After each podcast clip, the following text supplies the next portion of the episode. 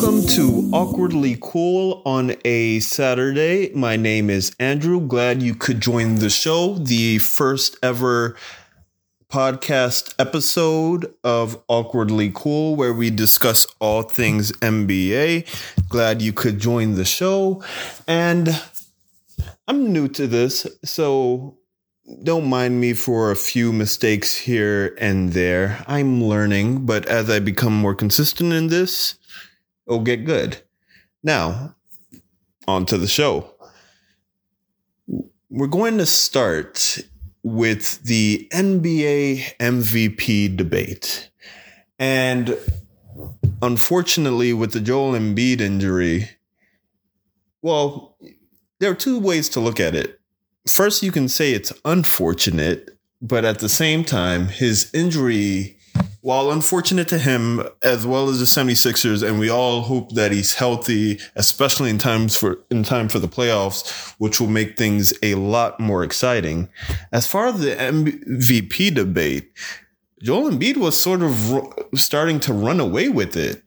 I mean, LeBron was in the conversation, James Harden was in the conversation. The Bucks were starting to pick things up. Nikola Jokic has had historically good stats and his team has been playing pretty well.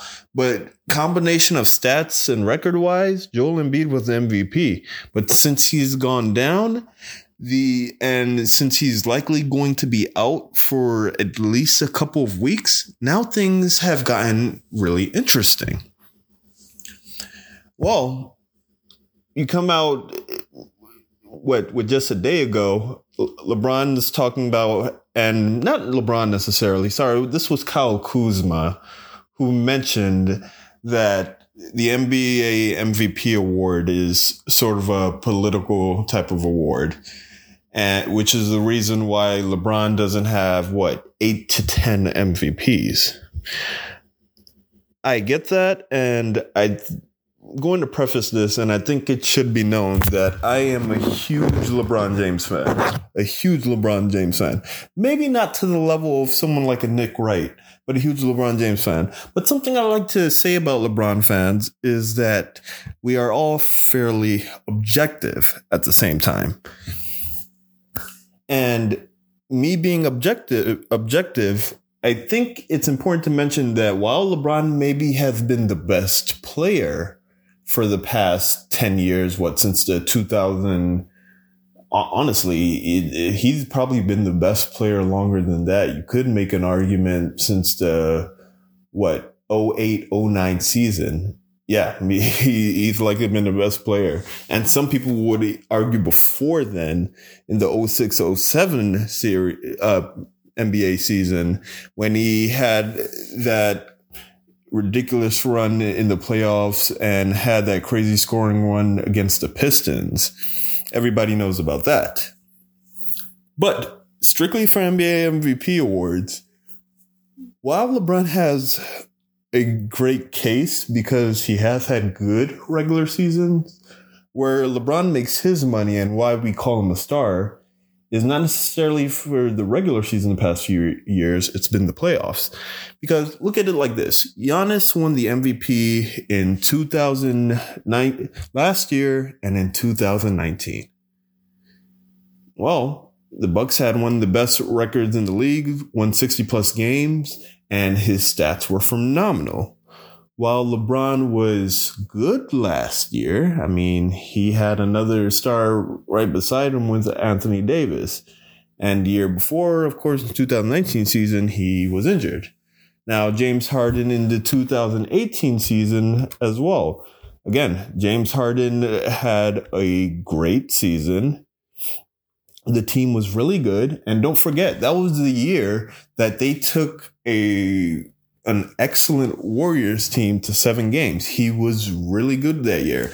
And as good as LeBron was that year, unfortunately, that Cavaliers team was nowhere near th- that level. I mean, they made it to the finals, but they had an awful defense and their record. I mean, they won 50 plus games, but compared that to the Rockets who won 60 plus games with James Harden and Chris Paul, they were phenomenal. Now, Russell Westbrook in the year before in the 2017 season is interesting because their team's record was not that good at all. His team, and I'm looking it up right now, I believe they were six in the in the NBA standings that year. Six, which was good, but yeah, six in the Western Conference. Good, but not great. But here's the thing to remember that was his first triple double ever, and the first triple double season that has been done, I believe, since Oscar Robertson. I mean, when you put up historic stats on a middling team that no one expected to do anything. Because remember, this was uh, also the year right after Kevin Durant left as well. Kevin Durant moved on to the Golden State Warriors, so nobody expected anything from that team.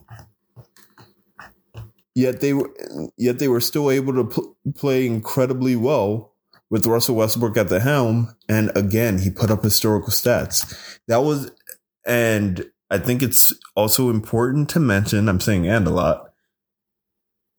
It was not, I don't want to say an aster, asterisk, it was an aberration that normally doesn't happen. It's normally the best player on the best team. And the year before that and the year before that, Steph Curry in 2016, 2015. 2016, LeBron had no argument.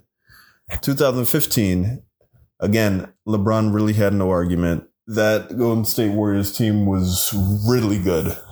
Again, won 60 plus games when nobody expected them to do anywhere near that well.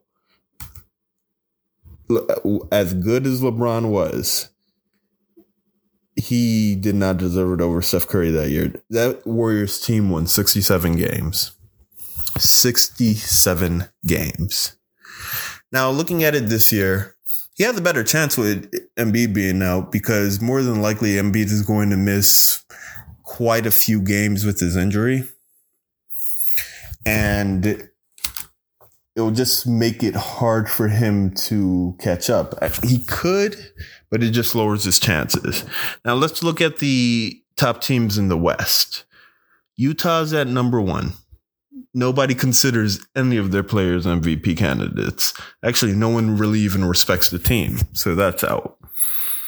Uh, of course, the Lakers are currently second right now. LeBron James, deservedly an MVP candidate. It works. Phoenix Suns, Chris Paul, I've heard people making arguments for Chris Paul. I love Chris Paul as a player. I love him as a player. He is nowhere near the MVP. He is nowhere near in the MVP conversation. He just has not been putting up the numbers. And if you look at his on off stats, they're not great either. He doesn't belong there. Look, now let's look at the Los Angeles Clippers. Again, good team. Kawhi has missed too many games. He's putting up good stats, but missed too many games. Nobody's even really considering them. Portland Trailblazers and Denver Nuggets are tied for fifth, by the way, which is really interesting. By the way, they're playing tonight as this is being recorded on a on a Friday so we'll we'll see what happens with both games there. Nuggets currently down to the Bulls. Again, with with the Nuggets, as good as Jokic has been, as great as Jokic has been, when you look at some of his box plus minus, PIPM, EPM, box plus minus, I, I mentioned box plus minus, uh, any of these advanced stats, these total stats that you know are supposed to define the, the play overall these overall stats. He's number one in most of them. I didn't even i didn't even mention uh raptor as well. Again he, he's, he's at the top but The problem is his record just isn't good enough. It happened with Russell Westbrook that one year, but no one is also going to give the benefit of the doubt to Jokic not having a lot of talent, talent around him when he has Jamal Murray, who's played really well, uh, Michael Porter Jr., who, who's been good, good as well. And as historic as his stats have been, they're not quite as eye popping as having the first triple double in a long time, basically. Fairly or unfairly, um, unfortunately, that's just the way it is. Moving out the so moving out the West, out of all those teams, I would say LeBron would have it. But let's move to the East. With, with in regards to the Brooklyn Nets, James Harden and the Nets have been playing really well. They did just lose to the Magic with Harden not having a great game, but at the same time, overall, he's been playing really well, and the Brooklyn Nets have been playing well as a whole. So they're a team to watch out for, but I would say LeBron has it over Harden at this point. 76ers again Embiid is injured. If we if it were to if the season were to end today or even a week from now, Embiid would probably win it. But I mean, we have a whole second half of the season left, so that's not likely going to be the case. Uh, the Milwaukee Bucks, interestingly enough, I'd say Giannis is probably his biggest challenger at this point. Giannis is probably his biggest challenger, but if he were to win, that would be three straight MVPs, which, hmm, as far as who's done it, I know that Larry Bird has done it. It's just something that normally hasn't been done, and I apologize for not having this off the top of my head. But again, it is something that's not normally done. And I know with his the lack of postseason success he's had the past few years, NBA media wouldn't necessarily want to vote for him. But the Bucks record currently stands at 26 and 14 compared to the Lakers record of 28 and 13. They cont- Bucks continue to win games. Giannis continues to put up really good stats. It will be hard to say no. And then after that the Miami Heat 22-19 record, not great. Jimmy Butler has been playing phenomenal, but I mean, same problem as Embiid just with a even smaller sample size where he just hasn't played enough games. So it's LeBron's to lose this year. The only real challenger to him at this point is likely Giannis. So we'll see where it goes. More than likely, LeBron may end up winning his fifth NBA MVP. Even so, that does not mean he deserved way more if he were to win it this year, the Lakers potentially staying within top two or three seed in the West with no other challengers coming up. And again, the main challenger is likely going to be Giannis at this point. Then he'll win it. But we'll see what happens. And speaking of the Bucks, they just made an interesting trade acquiring PJ Tucker. I'm interested to see how this trade ends up working out. As far as PJ Tucker is a good player, solid solid player. He hasn't he wasn't really that good with the Rockets at all. But he's proven to be able to provide solid defense and solid three-point shoot, shooting from the corners. My only thing with this trade is as good as PJ Tucker is, I don't know how much he tr- helps th- this Bucks team specifically in the playoffs. The biggest challengers I see to this Bucks team in the playoffs are the 76ers, of course being healthy. The Heat, yes, the Heat who beat them last year, and the Nets. And the thing I worry so much about with this team is the lack of true perimeter shot created, creation. Khris Middleton is a good shooter. he's not necessarily that reliable down the stretch. Jrue Holiday is really good as well. But again, I don't, he's, either a smaller player who can you really trust him to provide shot creation in those moments? Now, Giannis had a really good game against the 76ers in their latest matchup where he actually showed some potential shot creation in clutch moments, beating a 76ers team in a close game uh, in overtime. Again, it, it did not. Joel Embiid did not play. So again, it's like how how do they play against a fully healthy 76ers team? But at the same time, I can't deny he looked really good. And if Giannis shows that version of himself in the playoffs, I think they could be an incredibly dangerous team. But again, against the 76ers, I'll say this. I think it's likely going to be a toss up.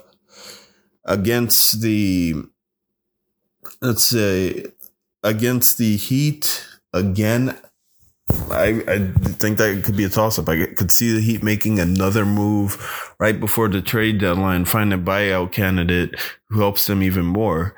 Either way, Jimmy Butler and the combination of that shooting around him, as they showed last year, and with Erik Spoelstra, that coaching, and we'll get to coaching in a in a little bit. It matters in the playoffs. It all matters. Now the Bucks have been showing and give credit to Mike Budenholzer a lot more of a willingness to adjust their adjust their scheme as far as you're seeing a lot more switching instead of the standard drop coverage that they play.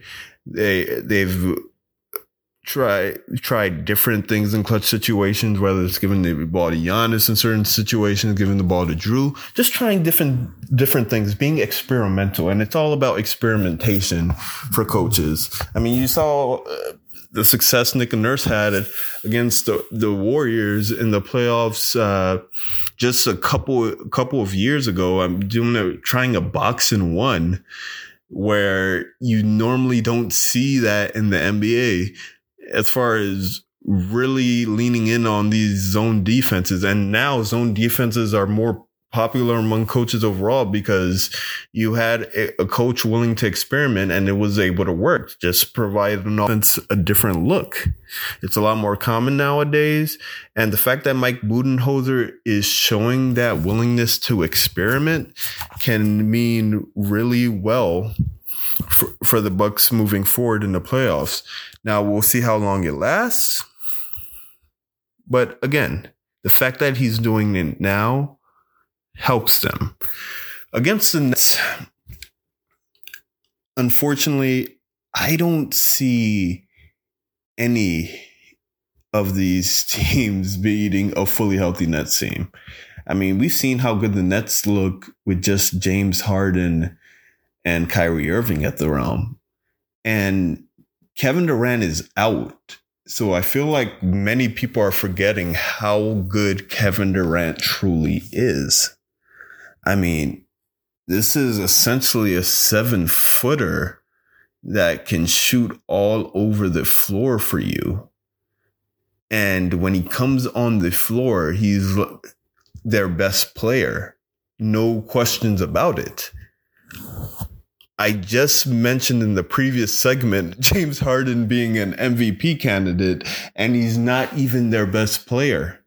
Star power matters immensely in the playoffs, which is why you have a Lakers team last year who, even though they don't have great three point shooting in the NBA three point shooting era, combination of LeBron James and Anthony Davis, it augments all the other players around you and helps them play better.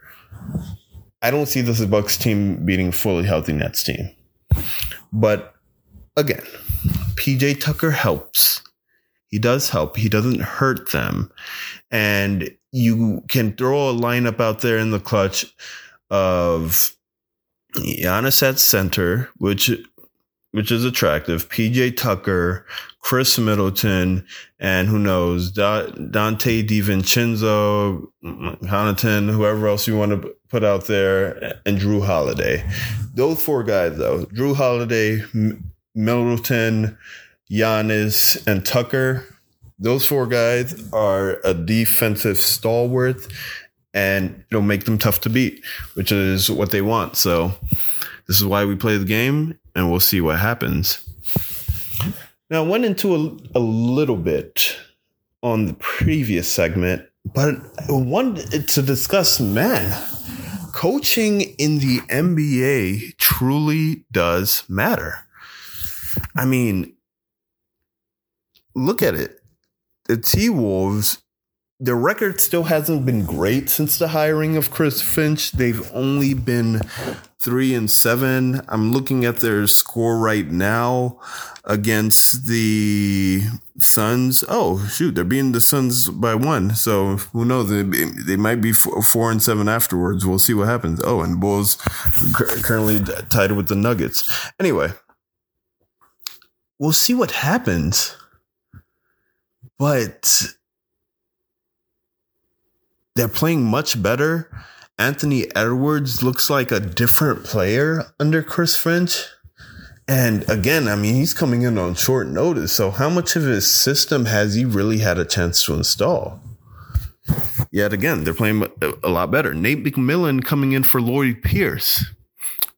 They've been 7 and 0. The Hawks have been 7 and 0 since joining. Not sure if they've had too much of a schematic change I mean, considering Nate McMillan was an assistant coach, but players seem to like playing for him better. Certain things have been adjusted in the rotation.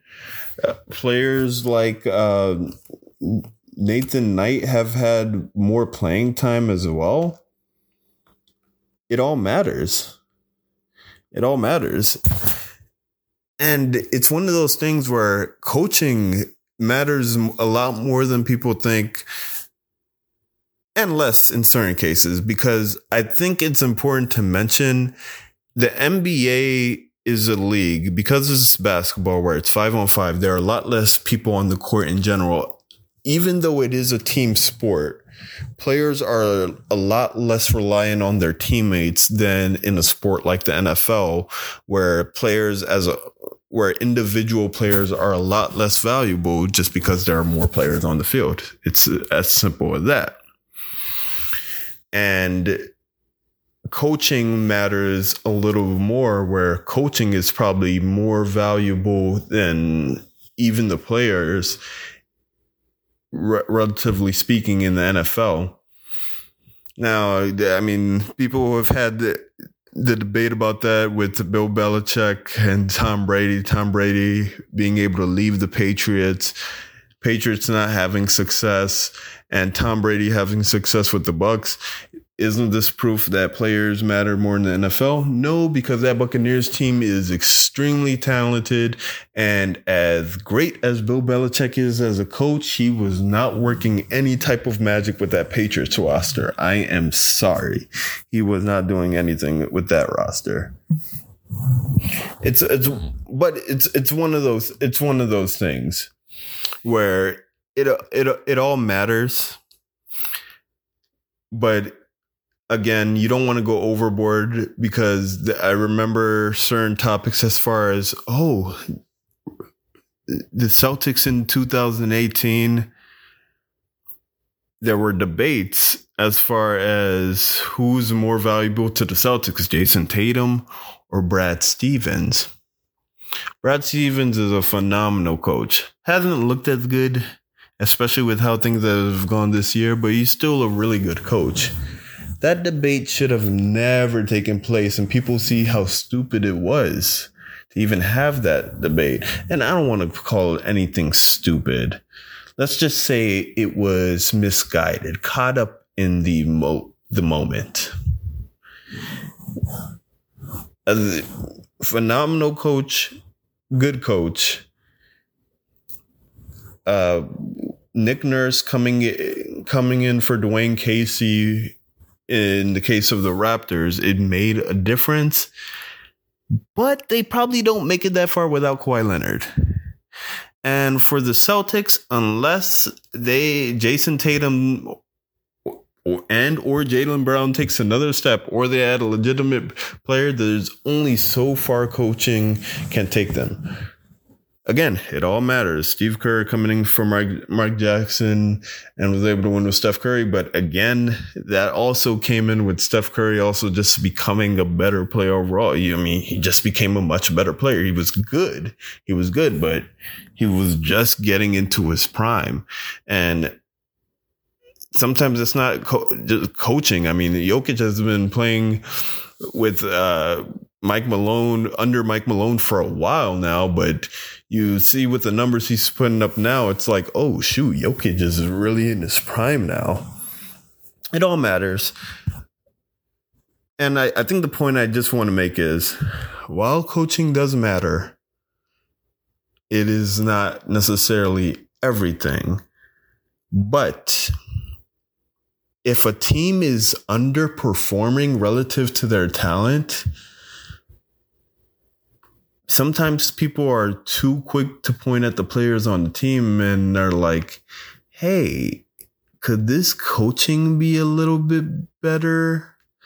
And I'm sort of looking at the Pelicans. I don't want to be too quick to get Stan Van Gundy out, out of there because I, I like him overall as a person, but they've been disappointing. They have been incredibly disappointing. But hopefully they're able to step up from there. But anyway, we'll see what happens. Appreciate y'all listening to the first episode of Awkwardly Cool. Going to keep this going, going to try to come out with an episode per week. Thank you all for listening and hope you all take care. Peace.